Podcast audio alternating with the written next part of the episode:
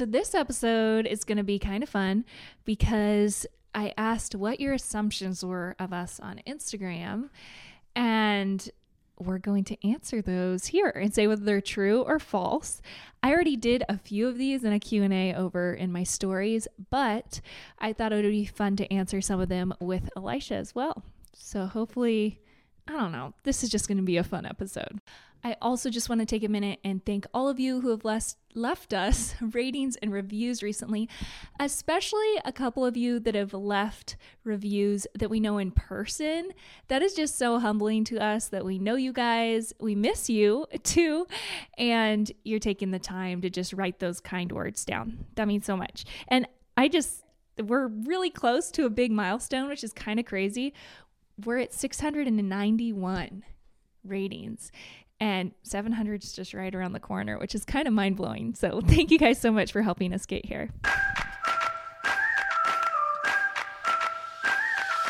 Hey, I'm Elisha Votberg. And I'm his wife, Katie. Katie and I both grew up in families that were fun, impactful, and relationship rich. Now that we're a family of our own with three young children under the age of three, we're eager to see what God can do through the family unit. We're so excited that you're joining us on this podcast as we dive into what the Bible says about marriage, children, parenting, money, sex, careers, roles, and so much more. Katie, are you ready? Let's go.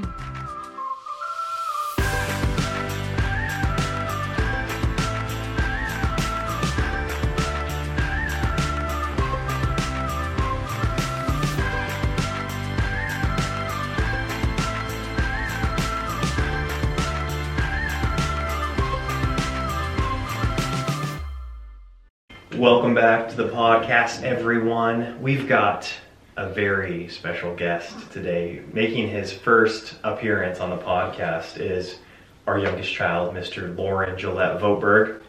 Lauren, did you call him Lauren? I hope not. I probably did. you probably said Lauren, and I missed the No, C. I probably. St- dang. Okay, should I start again? No, I, think we're I gave good. the first introduction of my son. No, yeah, so it's kind of funny. We're trying to figure out all kinds of things right now. And one of the biggest ones is when we do the podcast. Mm. Okay, that's just one of maybe a little one. But like usually we can count on the kids' naps being quiet and then when they go to bed. Yes. And that's the case, except for that's when Lawrence is awake and typically a little fussy. So I fed him early today just for you guys, which is saying a lot because Lawrence is on a pretty strict schedule. Yeah. and this is, I think, our first time recording the podcast without the support from us, a family member watching, being being here to watch the other kids too. Yeah, So this is kind of a first. We're, we're tackling it, and I think it's going to work. it is. The yeah. three kiddos are asleep right now. There, you might hear some construction noise because we do have some contractors over working in our garage um, on a very exciting project, actually. Yeah, we've got so much going on. Yeah, it's kind of blowing out our ears. It is, yeah. And in the midst of all this, Katie is potty training Lewis, Well, our year and a half old. We've both kind of been potty training Lewis because Elisha's been home. We've had so many appointments. I don't I don't remember having this many appointments with the other kids. Uh, that he's needed to be home so I can go to those Mm. and as a result I don't know. He's he's doing everything I'm doing. We're juggling all the balls right now, but Yeah. I don't know. This I will be a we- good transition week and Yeah. hopefully next week we can get more of a flow. I Every that- week we'll get more of a flow. Yeah, well, this is just, I feel like this is to be expected. At at least I feel like we should expect it postpartum. Uh, I, maybe we said this last week, and I don't want to beat a dead horse here, so to speak, but uh, I do feel like the transition from three to four has been, it's caught me off guard slightly. I think we were a little bit more uh, prepared for this to be more challenging than the other transitions, you know, going from two to three or from one to two.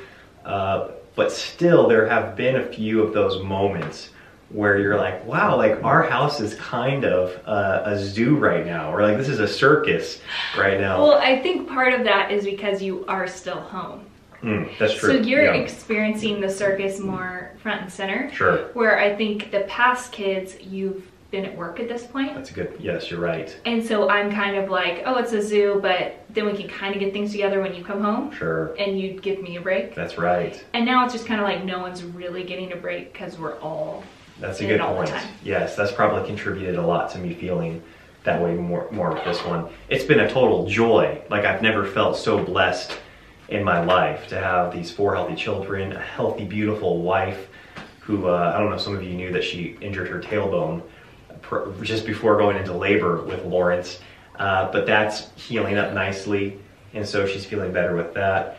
And uh, yeah, overall, we feel really grateful and blessed with how things are going. Oh yeah, and it, we're only two weeks in, Yep, so two weeks into this postpartum season. yeah. So all that said, I mean, I guess that was kind of catching you guys, some of you up to date. I on don't know, we're just like- yes, we pressed record and just started talking there. We Uh, need someone to talk to about this. Yeah, I know exactly. We are just starting to process. Uh, but today's episode, it, there, we're going to jump around to a few topics, but it is kind of interesting and oftentimes insightful to see what people's assumptions are of us as a family or as a couple or as Katie or of Katie as an individual. We're mostly going to be answering the assumptions or responding to the assumptions that are um, directed towards us as a family because I think Katie kind of answers some of the other ones, you know, more over on your Instagram or on your YouTube channel.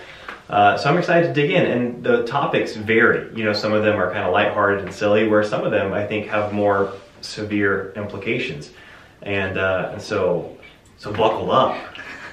Here we go. Here we go. So I'm going to start with the first one that we circled here, and this assumption says you were engaged for less than a year before getting married. That's a very accurate assumption. Ding ding ding ding ding ding ding. Yeah, we- winner. We were engaged for what, all of two and a half months? Is that what it was? and a half months, and it's so funny looking back because that's just kind of my dad's and my personality is just okay. Well, once you're engaged, then just why don't you get married? And the way, if you guys haven't listened to our love story, I'll link our love story in the show notes. Cool. um, Elisha and I didn't think we were anywhere close to getting my dad's blessing to get married. Yes. And then it was like overnight, it was literally overnight. We thought he was calling you to like tell you he never wanted to see you again. Yeah. And what did you say? Well, yeah. The, I had made some. Uh, that uh, there was some drama that had occurred that led to me expecting a phone call from Katie's dad, expecting to hear him say, you know, "Good riddance," and I'll never, you know, don't even set foot on the same continent as my daughter ever again. But and so when he called me, I was fully expecting that, and but instead, he um, he said, you know, I've been praying a lot about you know what transpired. I do think you've been forthright since then. Um, you know, I think there's been a, a break of there's trust has been broken, but that can be rebuilt. Uh, and when when it when it's all said and done, I just trust you as a person. I trust you, potentially raising my grandchildren. I trust you now with my children, you know, with my young children. Um, so I don't see why why you wouldn't, if you and Katie want to get married, why you wouldn't just do that. And this came out of just left field. This was not expected at all, and uh, you know, and so of course I was not going to be like, oh no, that's not a good idea. I was like, that's a great, that's a great idea. Like I got him in a, I got him on a good day, so let's just go with this right now. Um, and and so I was like, okay, that's I'm all for that. And he goes, okay, well when when you and they we were I was in Central Oregon at this time, and Katie was in Southern California, and he said, so how soon do you think you could like set up a proposal? And I was like, I probably to, tomorrow or the next day. I just have to get a shift covered at work. And so that's kind of how the proposal transpired, anyways. yeah. And then uh, we were walking on the beach. I remember my dad and I were walking on the beach, and we were talking about the wedding. And he was like, "Okay, well, I'm thinking maybe May would be a good time because he had he has all these appointments, and this was like the one weekend we could do it, or we had to wait till October." Mhm. And so I was like, "Sweet, okay." And then I called Elisha and was like, "Oh, we can get married in May," and this was end of February. Yeah. March, April, yeah. And Elisha just like Yeah, it's funny. I it, freaked out. it's so funny because Katie and I we knew we wanted to marry each other, but we did not know each other that well. Like Yeah. we we trusted each other. We had a ton of admiration for the other person, and so it's funny looking at the story in retrospect and seeing some of my character traits, how they played out, and how some of Katie's character traits played out, because there was I was so scared to say like, no, I don't want to get married that soon because I was like, I mean, I just want to get married. So if it means in two or two and a half months, then yes, let's do that. But if it were up to me, I wanted a lot more time to kind of situate us, you know, to find a place to live, to save some money, to get my career more established. My, I was starting in real estate at that point. Um, and so those were things that I was kind of hoping for, but at the same time, not to the extent of I was like, okay, well, if this is my option, then yes, I'll take the option that I have because I just want to marry you. Anyways, it's just funny looking back and knowing Elisha so much better now and him knowing me so much better. And we're like, that's just so funny. Like, I feel bad I stressed him out so much, basically. Yeah. And uh, yeah, but at the same time, I think there was a good chance we would have broken up if our engagement had been longer. So I think the Lord knows it'll work yes, out. I'm so grateful. The Lord is just grace and mercy is so evident in in our relationship. Obviously, His grace is the most because of the gospel, but we see it really practically also in our relationship. Okay, another assumption. I'm just going to read all these because Katie's holding Lawrence and I'm holding the phone, so I'm going to read all of these. Uh, this assumption says you never doubt your faith. And that is incorrect. That's an incorrect assumption. And uh, may- maybe that's a surprise to a lot of you, but I think there are elements of our faith um, that I bring into question. I wouldn't say on a regular basis, but enough so that I'm never surprised when I have doubt. Uh, and and if anything, I think that you know doubt's not doubt's not the lack of faith. The I should say you know doubt's not the opposite of faith. Unbelief is the opposite of faith.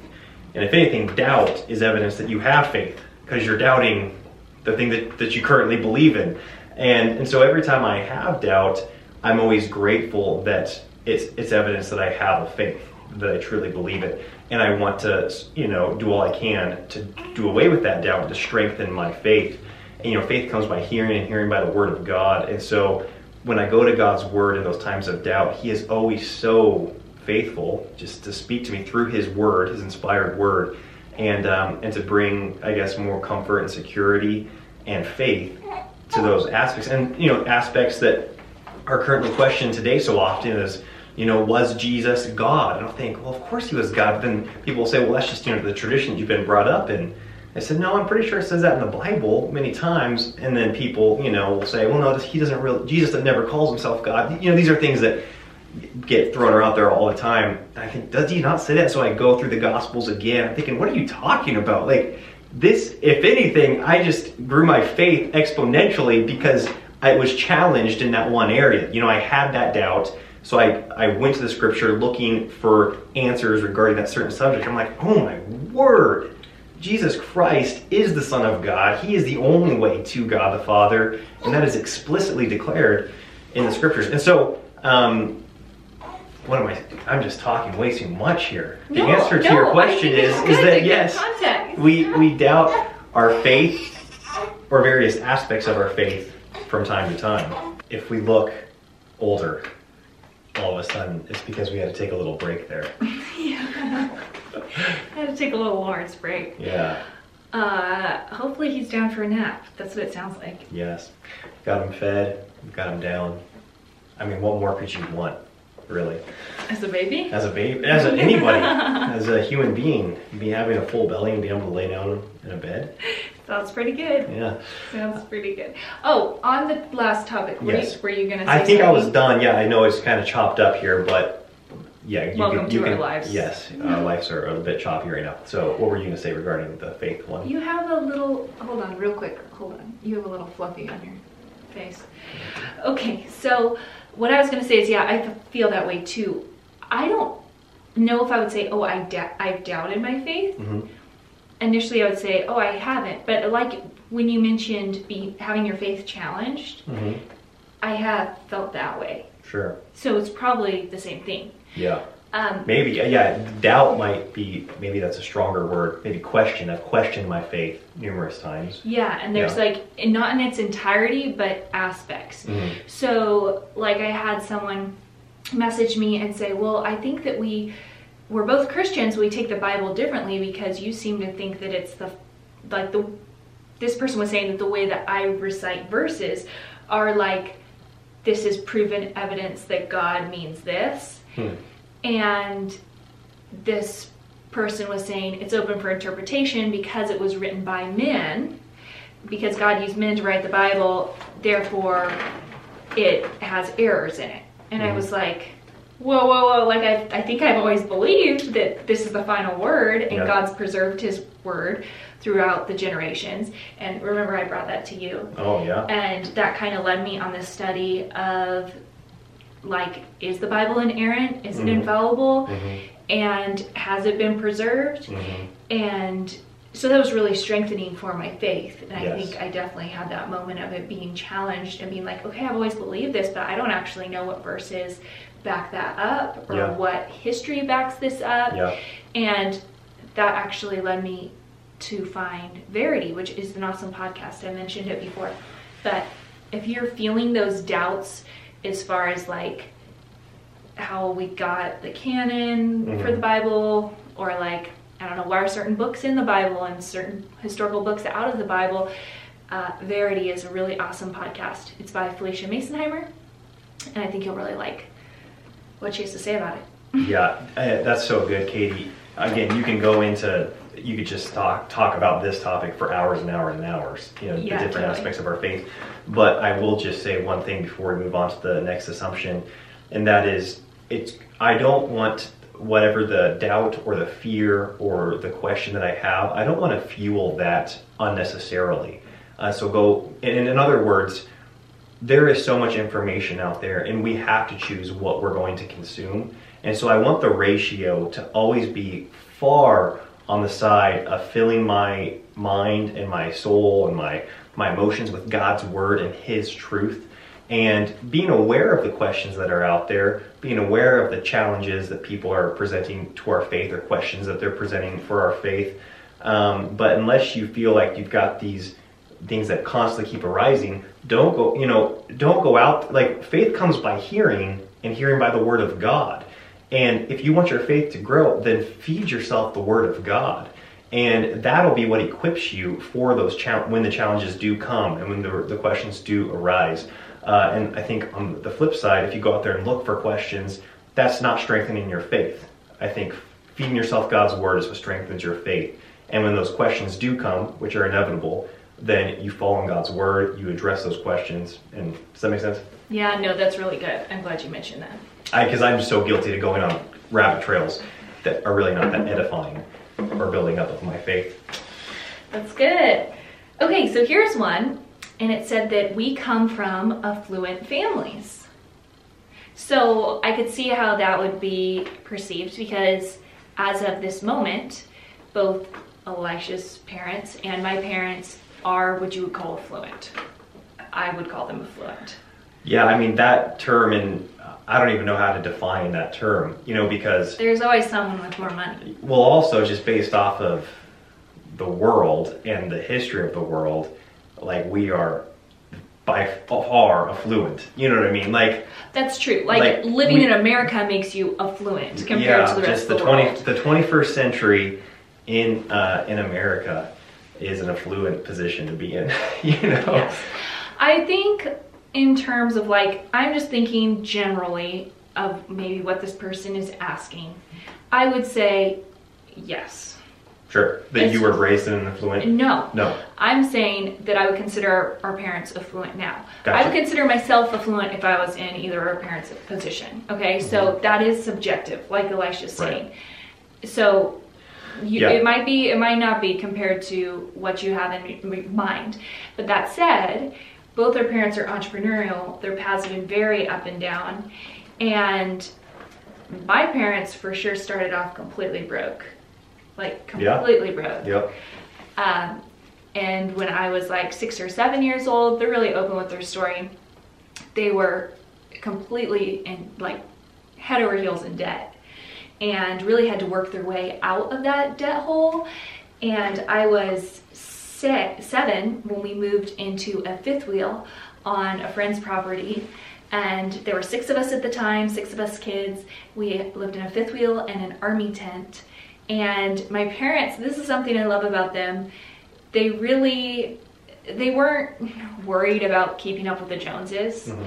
and they never have been. They never have been materialistic. Mhm. Neither of our families are materialistic at Yeah. all. I think what our parents have spent their money on is like experiences and Mhm. raising a bunch of kids. So Mhm. it hasn't been on like what you might expect someone to spend their money on. Um, maybe here in America, it's been very non-materialistic, I would say. Yeah. Yeah. But, but yeah, that said, with the whole trailer, uh, we lived there for two years, and my parents were able to pay down all that debt, and we were able to get a down payment on a house.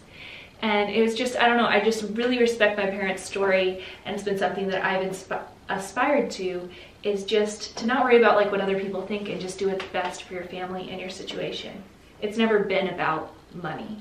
Yeah. And I always felt that we were so rich as a kid because my dad made everything fun. Right. And I never knew that we were struggling financially for most of my childhood until I was an adult. And then looking back, I was like, oh, that's why you guys were making those decisions. Yeah. Uh, I feel like I, if my, maybe my childhood wasn't affluent, maybe my parents weren't affluent, but I do feel like the most privileged person ever with the experience that I had growing up. Because I had just an abundantly loving family and supportive family, and never once did I question whether or not I was going to have clothes on my back and a meal to eat and you know and a roof over my head. So that to me that's such a blessing. I forget what the uh, it might have been like a malcolm gladwell book one of his books where he talked about like there was a i don't know some social science study that that determined this was back maybe like 10 or 15 years ago that the you know the perfect whatever i'm butchering this. So if you know the reference you can maybe correct me on it I but don't think i'm you gonna even started telling yeah, I know. But in the, in one of his books, Tipping Point or Blink, well, I can't remember which one it was. That somebody decided that the based off of you know social research that like eighty thousand dollars a year was the best meet income for like the ultimate happiness, basically. Like families that hit that level didn't feel the financial pressure, but then they also didn't. But when you got more than that, you saw families like basically creating more problems with their money, or a lot of times children not getting the experience that of like going and getting their first job, or of having to pay, you know, save up money to buy, you know, their first bike. Um, that actually brings more joy into homes. The point that I'm saying is that whether or not it's eighty thousand dollars or whatever it was, I feel like I was in that sweet spot of as a child of never feeling like we were gonna go broke, that we were gonna be without, but I had to go find create create work for anything extra that I wanted.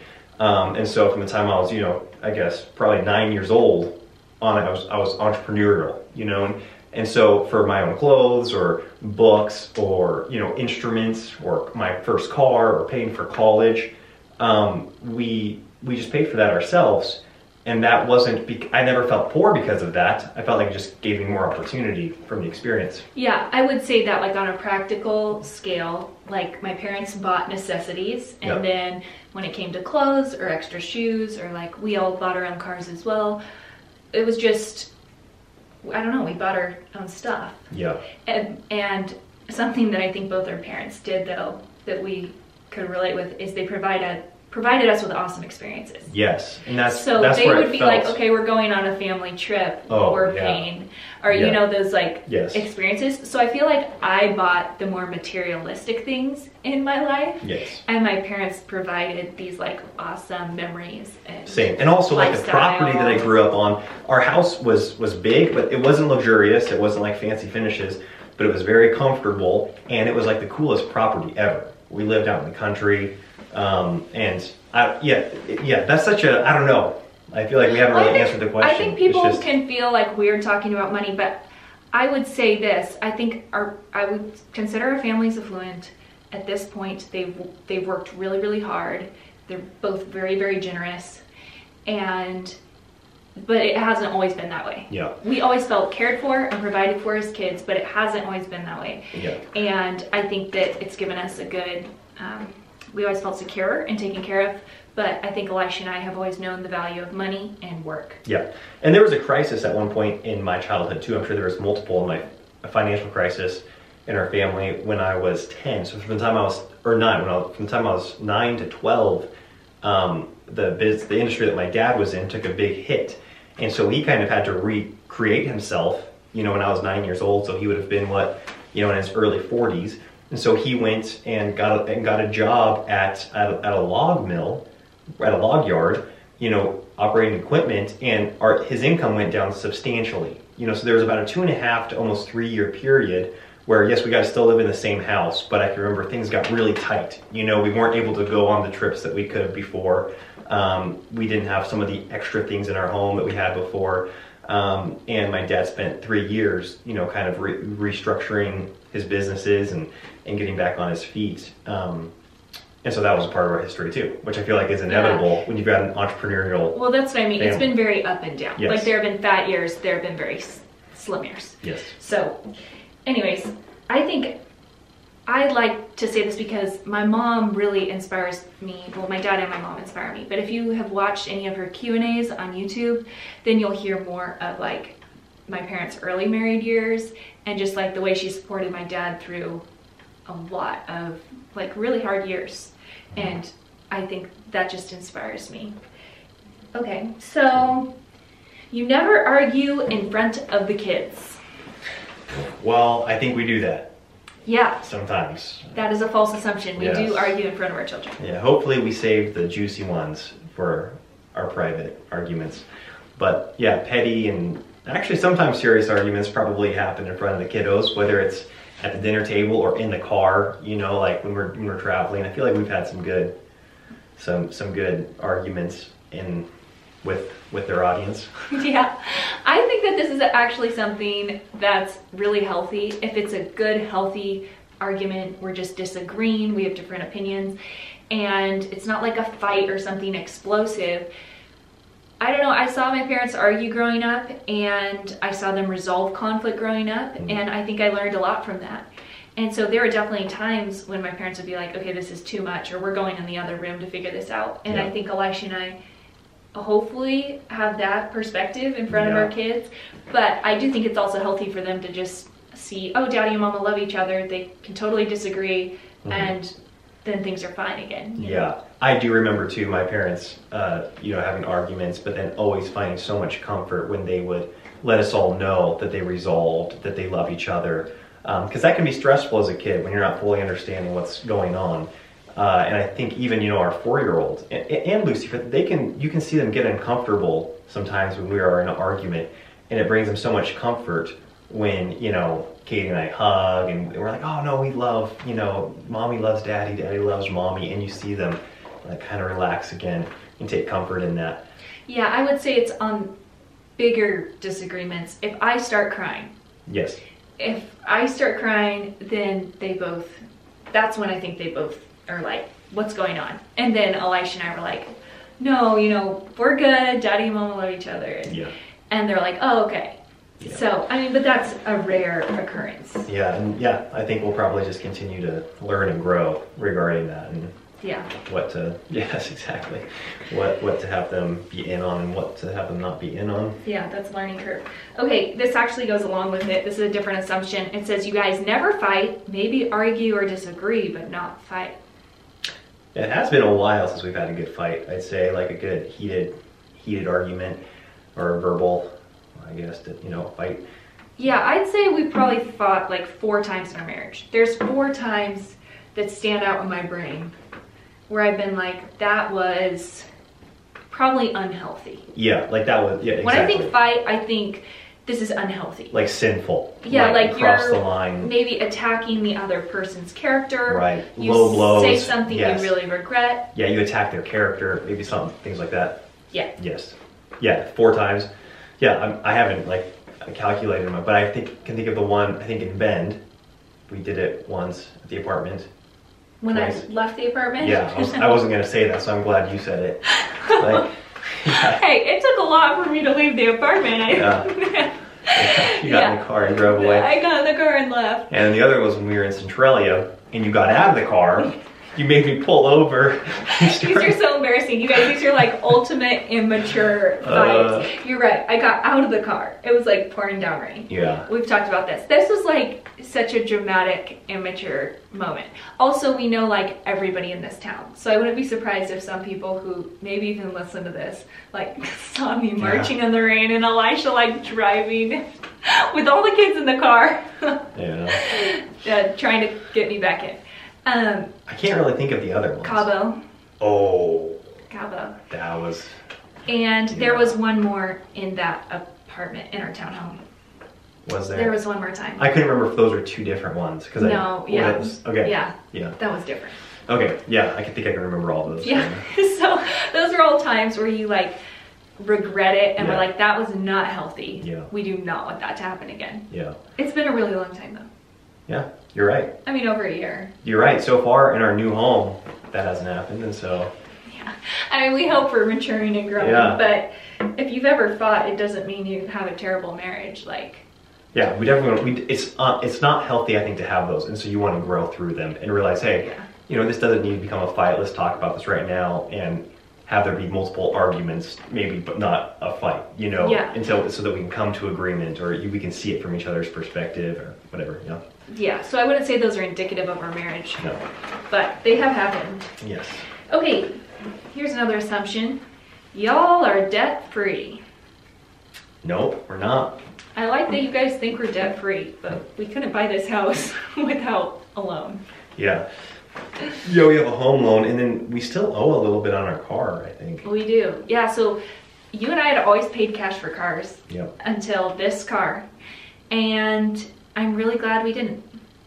There were we were trying to build our credit to be able to actually get a, home loan yeah. because neither of us had any credit. We hadn't used any credit cards growing up. Mhm. really and uh, so we had to build our credit after we got married and yeah that was hard It's so funny. Katie and I, we've had some really fun wins entrepreneurially over the last five years, and we've started a handful of things, and we've enjoyed it tremendously. But we feel like such infants and newbies when it comes to like home loans or credit, and like it was such a foreign world to us. Maybe like finance, I guess. Like we just didn't understand that world, and we would had we had gone in a couple times trying to get a home loan and we didn't realize that like your entrepreneurial income or like your self-employed income it like works against you. It doesn't matter. It's like the more money you make the less credit you get for it. That's not that's true. what it felt like though. And so uh, and so it actually took me having to get like a job like a w2 job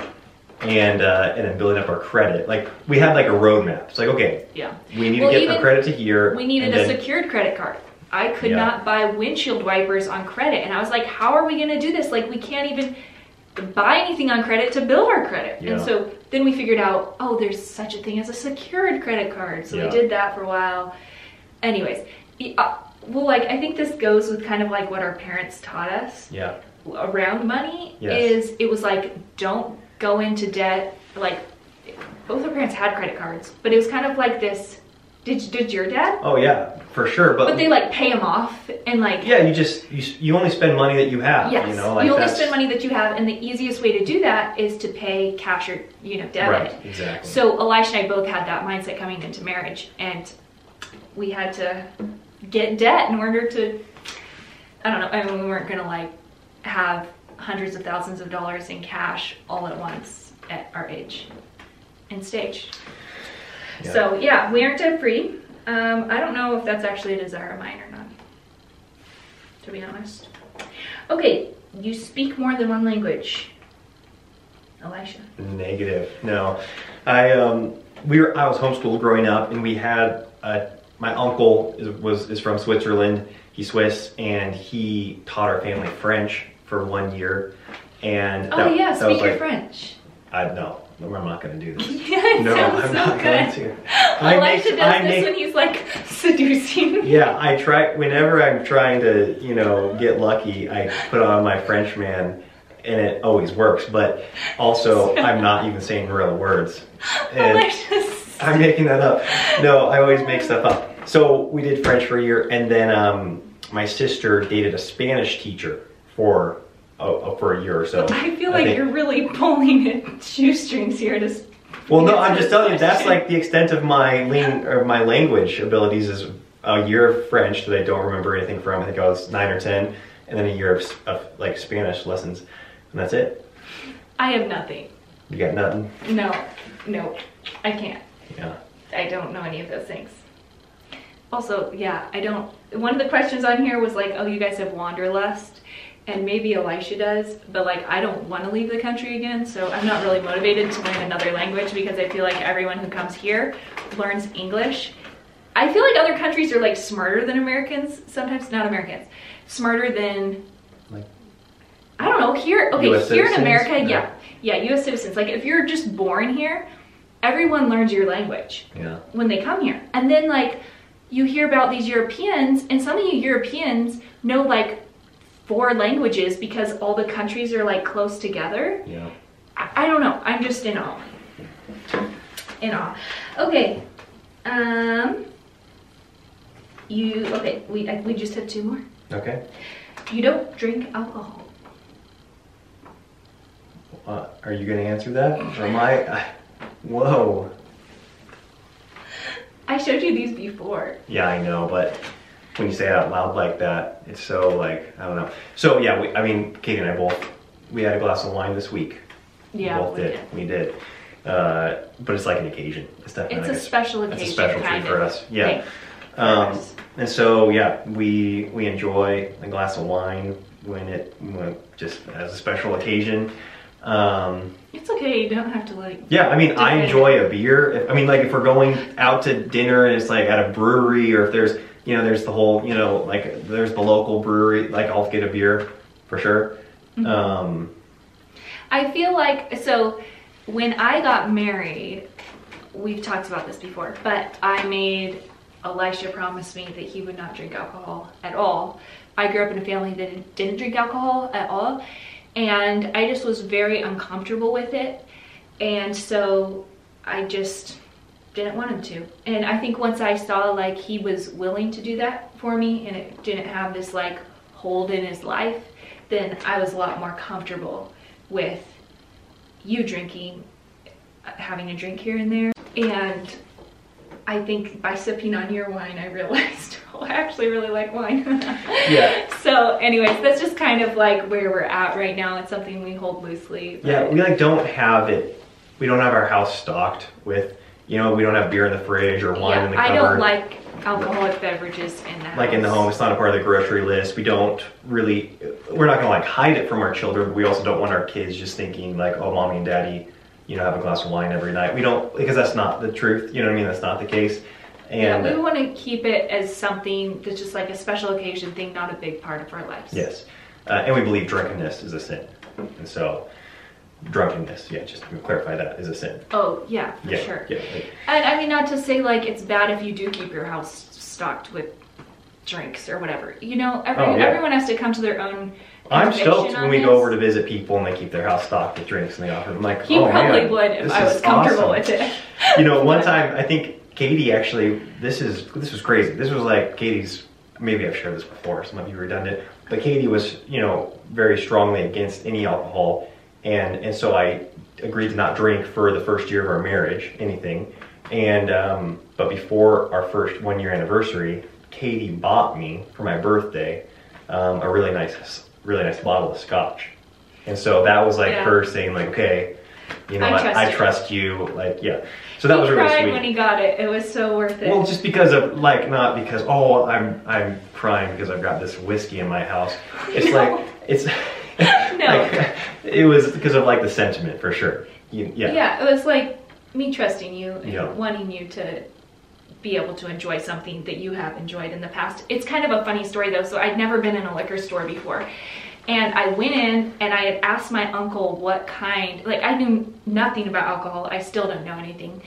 And so I went and I had asked my uncle like what this specific kind of like Lagavulin, right? There's the scotch and it was a certain year. So I had like all my little stats.